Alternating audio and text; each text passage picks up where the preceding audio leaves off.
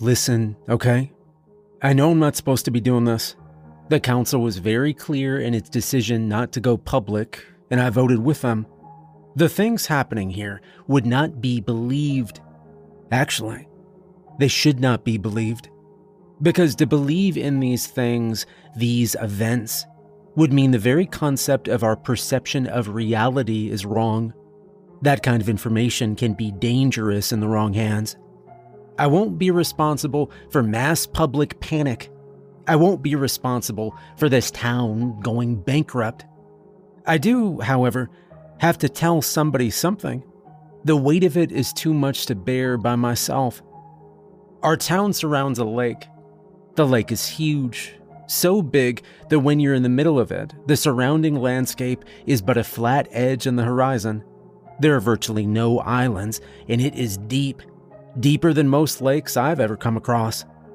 The lake is also the single biggest contributor to our economy, mostly through tourism, fisheries, housing developments, and cottage rentals. I'd been on the town's police force for a few years before the summer of 2013, and it was your typical picturesque small cottage town, with only the occasional bar fight or break in to deal with. There were only a handful of police to begin with, because our town hadn't seen a murder in over 30 years until 2013. We were a haven, a place where people could and did feel safe. I can't give you many more details than that. I can't tell you where we are. I won't give you real names. We've covered these events up for good reasons. I hope. These are my personal observations occurring over the past few years. July 16th, 2013. Several reports of an abandoned boat in the middle of the lake were sent to investigate because no one will go near it. Townspeople who observe the boat tell me they feel compelled not to go near it, as if they were being controlled against their will. Superstition runs rampant among these parts, so I shrug it off and I chalk it up to creative excuses not to haul the thing in themselves. I take my partner in our police issue aluminum 10 footer to see who this boat belongs to. After about 10 minutes, we spot it, and I immediately sense something. The feeling's hard to describe. It was comparable to when you're walking through the woods and you come into unfamiliar territory. Your senses become heightened, and you can almost taste the foreign nature of the land. It was like that out on the water as if we'd floated into an alien landscape. I no longer laughed to myself about what the townspeople had said as I cut the motor and glided toward the small wooden boat. My partner, usually intolerably talkative, went silent. No, no, that, that's not right. Everything was silent. The wind died. The water went still. The day that had been clear and sunny seemed to dull and darken quickly, like someone had pulled down a dimmer switch on the world. I used our oars to guide ourselves parallel to the abandoned vessel, reaching out with my hand to grab the side of whoever's boat it was. As soon as I touched the railing, I felt a chill run up my body. I mean that quite literally. A cold sensation seemed to crawl under my hand and then up my arm and into my chest. My partner started screaming frantically. He was panicked and terrified, beyond anything I'd ever seen from a grown man. I decided to leave without the boat and get my partner back to the station immediately. Later that evening, when he'd calmed down, he whispered to me that he'd seen something when I touched the boat. He said it was a figure, a sack of meat and bones that rose out of the water in front of him. It had raised a skeletal arm and pointed at him, chattering exposed teeth together with a jawbone that flailed back and forth. He never came back to work after that, and I never found the boat again. July 27th, 2013. Anytown's worst nightmare.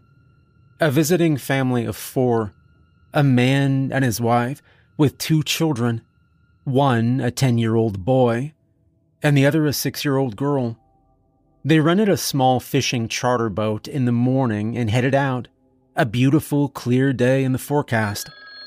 I got a call in the evening. A call I never wanted to hear.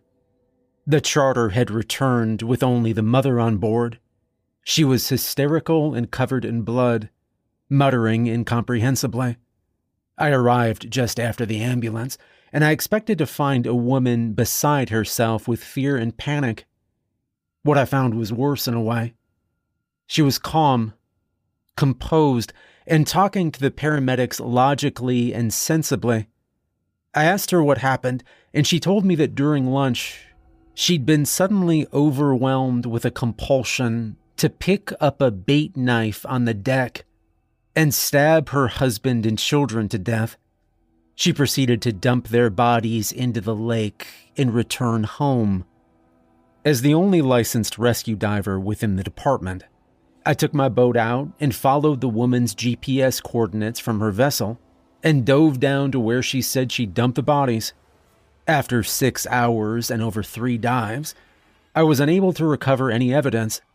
Later on, the woman threw up her husband's finger on the police station floor. August 18th, 2013. Over the last week, we'd received many calls from different people claiming they'd been hearing screams coming from the north side of the lake. Some said the scream sounded like a woman, some said a man, others said it was a child screaming. I'd been stalking out various locations over the past few nights in my car when all of a sudden I heard it. The unmistakable sound of someone screaming, not in pain or distress, but of pure terror. Definitely a woman screaming. The sound was originating offshore, coming from somewhere on the lake. I radioed in and had my new partner bring a patrol boat my way. She arrived and I hopped in, telling her the direction from which I last heard the scream. The sky was starless, overcast and pitch black.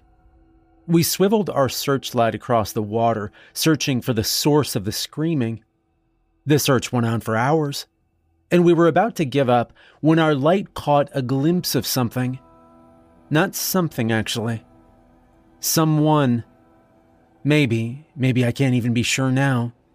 Because they weren't on a boat. They weren't swimming or floating in the water. This.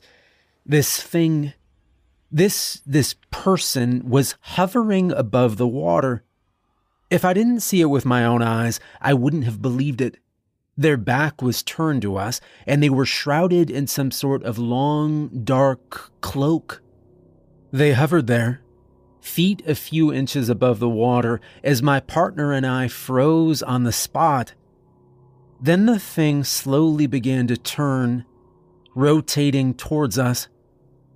I'll admit it. I closed my eyes. I didn't want to see.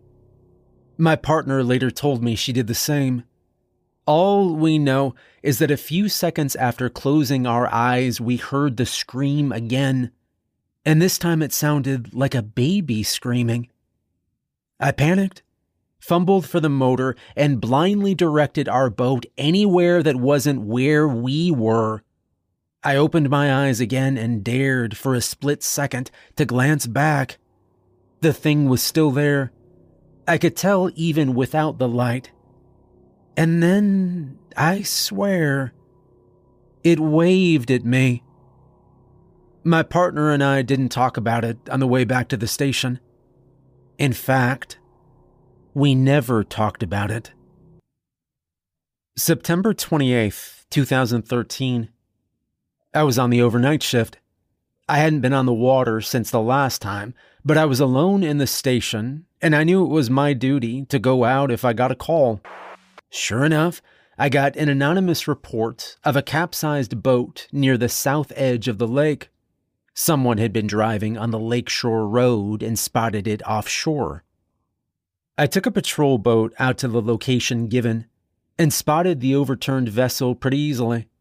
Her belly was exposed, and I knew I was going to have to go under and check for survivors.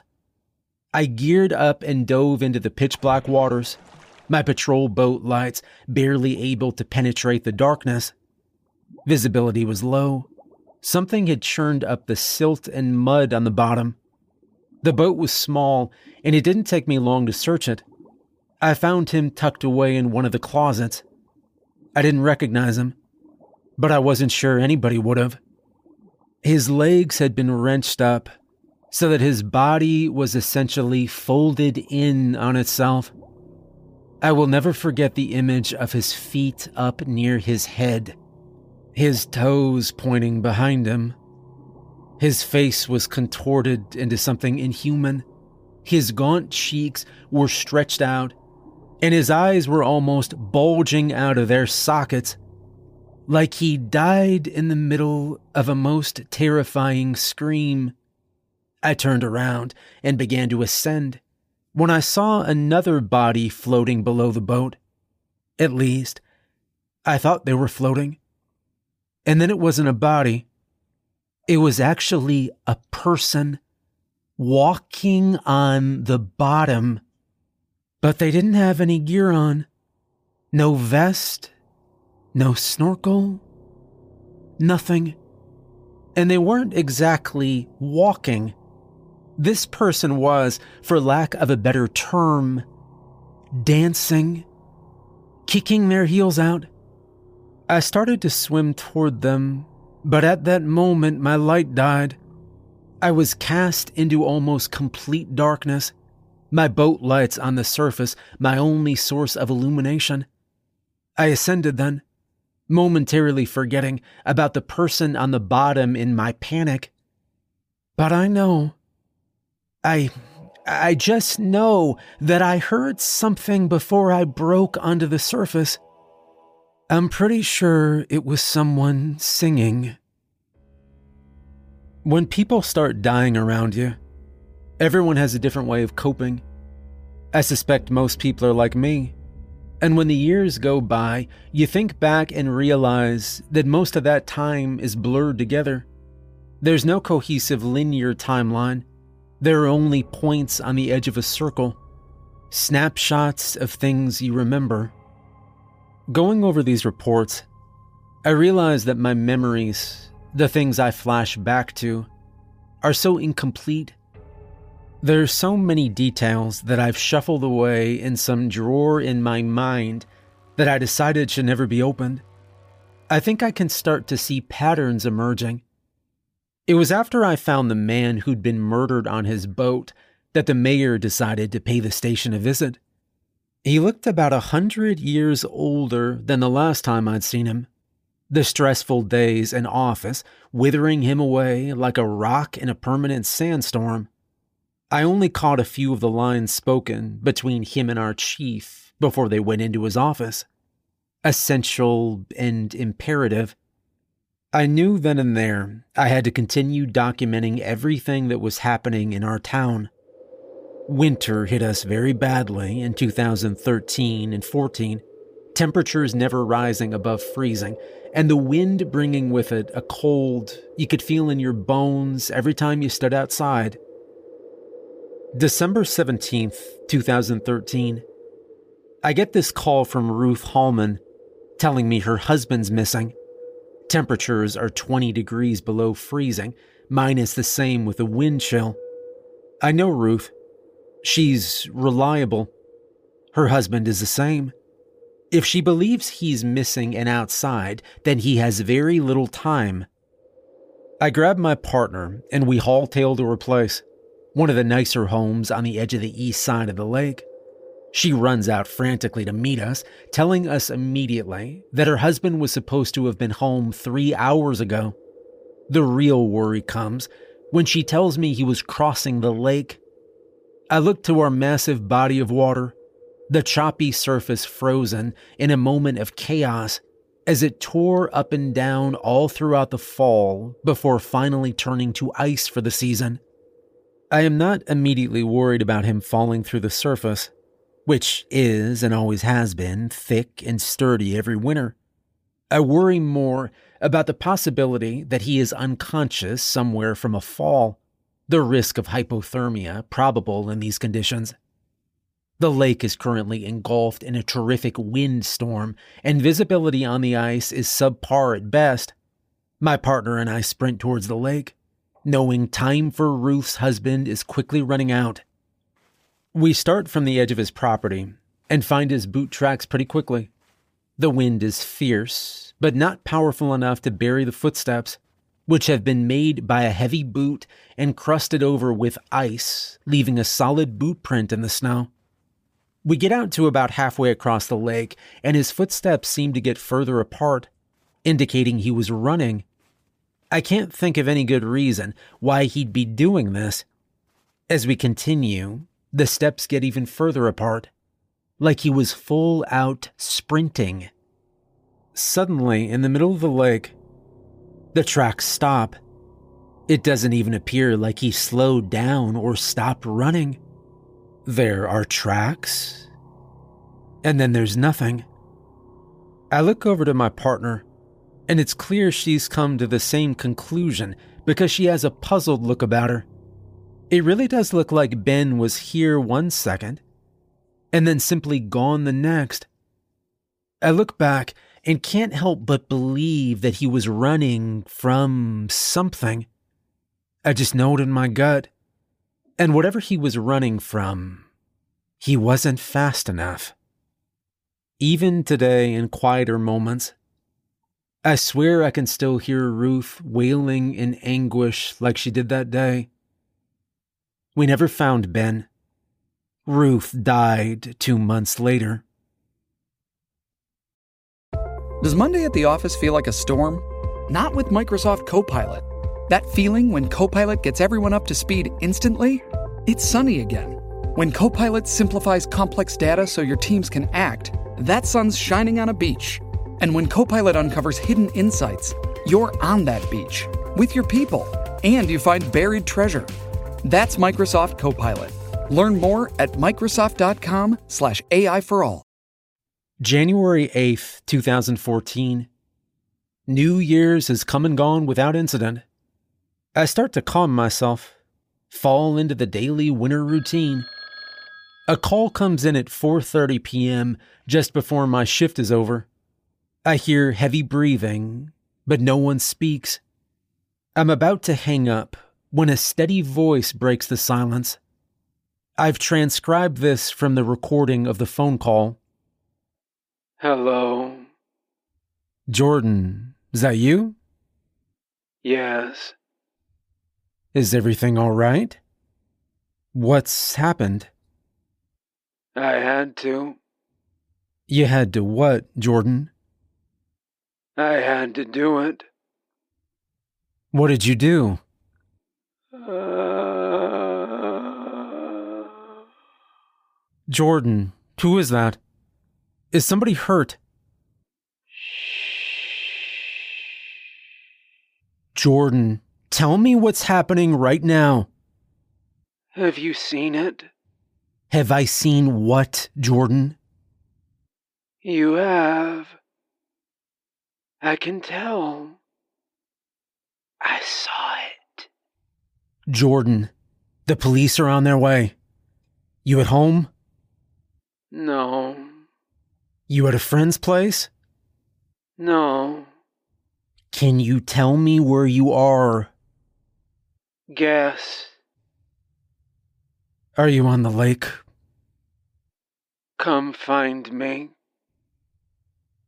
It takes us two hours to find his tent on the lake. He'd been ice fishing with his mother. The evidence tells us that Jordan, at some point before calling us, decided to carve up his mother like you would a freshly caught fish. There was no spot in the tent that wasn't covered with some part of her. After he finished his conversation with me, Jordan carved away at the hole in the ice until it was big enough to stick his head through, and he held himself under until he drowned. That's what the official report says, anyway. According to testimony from his friends and family, the 30 year old Jordan was a loving son who didn't have a violent bone in his body. I don't go ice fishing anymore. February 14th, 2014. A man walks into the station, decked out in snowmobiling gear. He sits down on the first chair he finds and stares blankly at the wall for 10 minutes before we can get him to say a word. He tells his story to no one in particular.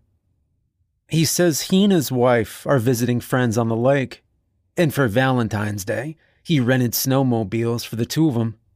They'd been hitting the trails for about an hour before they decided to head back for lunch, cutting across the lake to save some time. He says everything was going fine until he heard a tremendous cracking sound. He stopped and turned his head back to see his wife stopped in the middle of the ice, trembling and visibly afraid.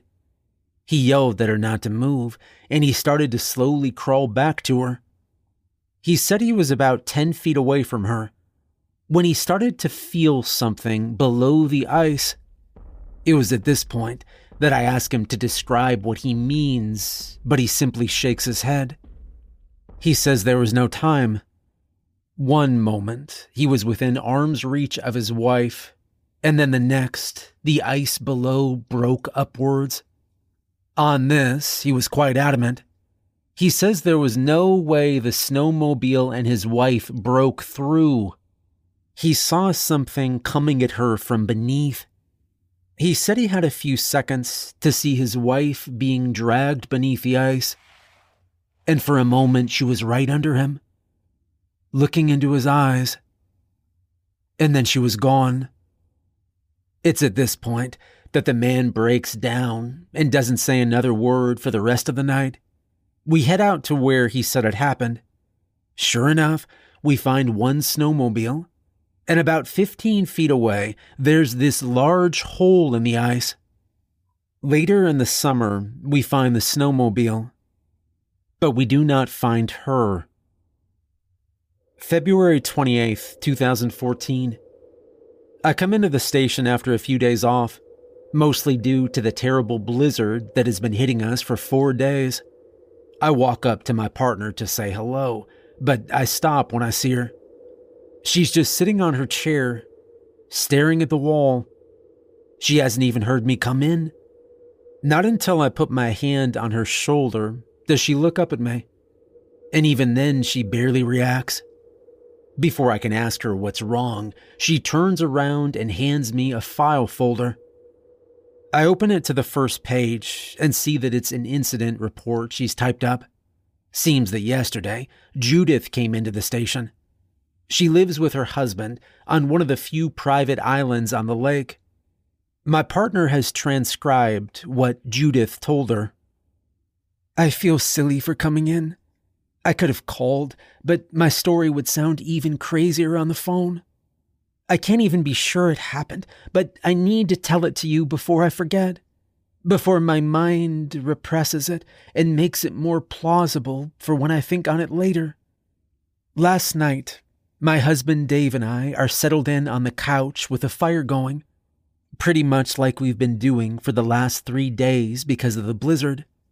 On our spot on the lake, the wind really does howl, especially during a storm like this. It beats on our windows and it shakes the walls. It was so loud last night that it took Dave and I a few minutes to realize that someone was knocking on the door. I looked at Dave and he looked back at me, both of us thinking, who the heck could that be? No one in their right mind would have made the trek to our place the nearest neighbor being at least a mile away. Instinctively, I get up to answer it, but the look he gives me makes me stop. He whispers to me, asks if I can feel it, and suddenly I do. It hits me in the face, makes my knees weak. Dave told me later that it felt like that moment before everything went to hell in Vietnam. You can't touch it, or grab it, you know, because it's just a feeling. But it's overwhelming. Something's wrong. The knocking continues. It's constant, but not forceful. It almost sounds like a tree branch tapping away at a window. But it's too rhythmic to be something like that. Dave and I go quietly to the door. When we're about a foot away from it, the knocking suddenly stops. Dave takes a deep breath and yells out in his most intimidating voice, Who is it? At first, there isn't a response. I put my ear to the door, and that's when I hear this terrible sucking sound, like when someone smacks their lips together. I peel away from the door. I don't like that sound. I picture a rotting corpse, decaying flesh bouncing up and down in the wind, its jaw smacking together as it stands outside our door. Dave grabs his hunting rifle and he rips the door open. Nothing. Nobody there. But I let out a gasp when I look down and see very clear footsteps coming towards our door. Dave closes and locks the door, panic in his eyes. Dave doesn't get scared, ever, so this is what made me really scared. He told me to say nothing to anybody. We went back to the couch and after many drinks managed to get some sleep. I'm only coming to you today because, well, when I looked down, I saw footprints leading up to the door but I didn't see any leading back out. My partner then tells me she was supposed to go this morning and check up on them. She tried calling first. After it rang and rang, someone finally picked up. But she doesn't think it was Judith or Dave. All she heard was a horrible sucking sound. She said she practically ran over there, only to find the door open and Dave and Judith missing. To this day, no sign of them has ever turned up.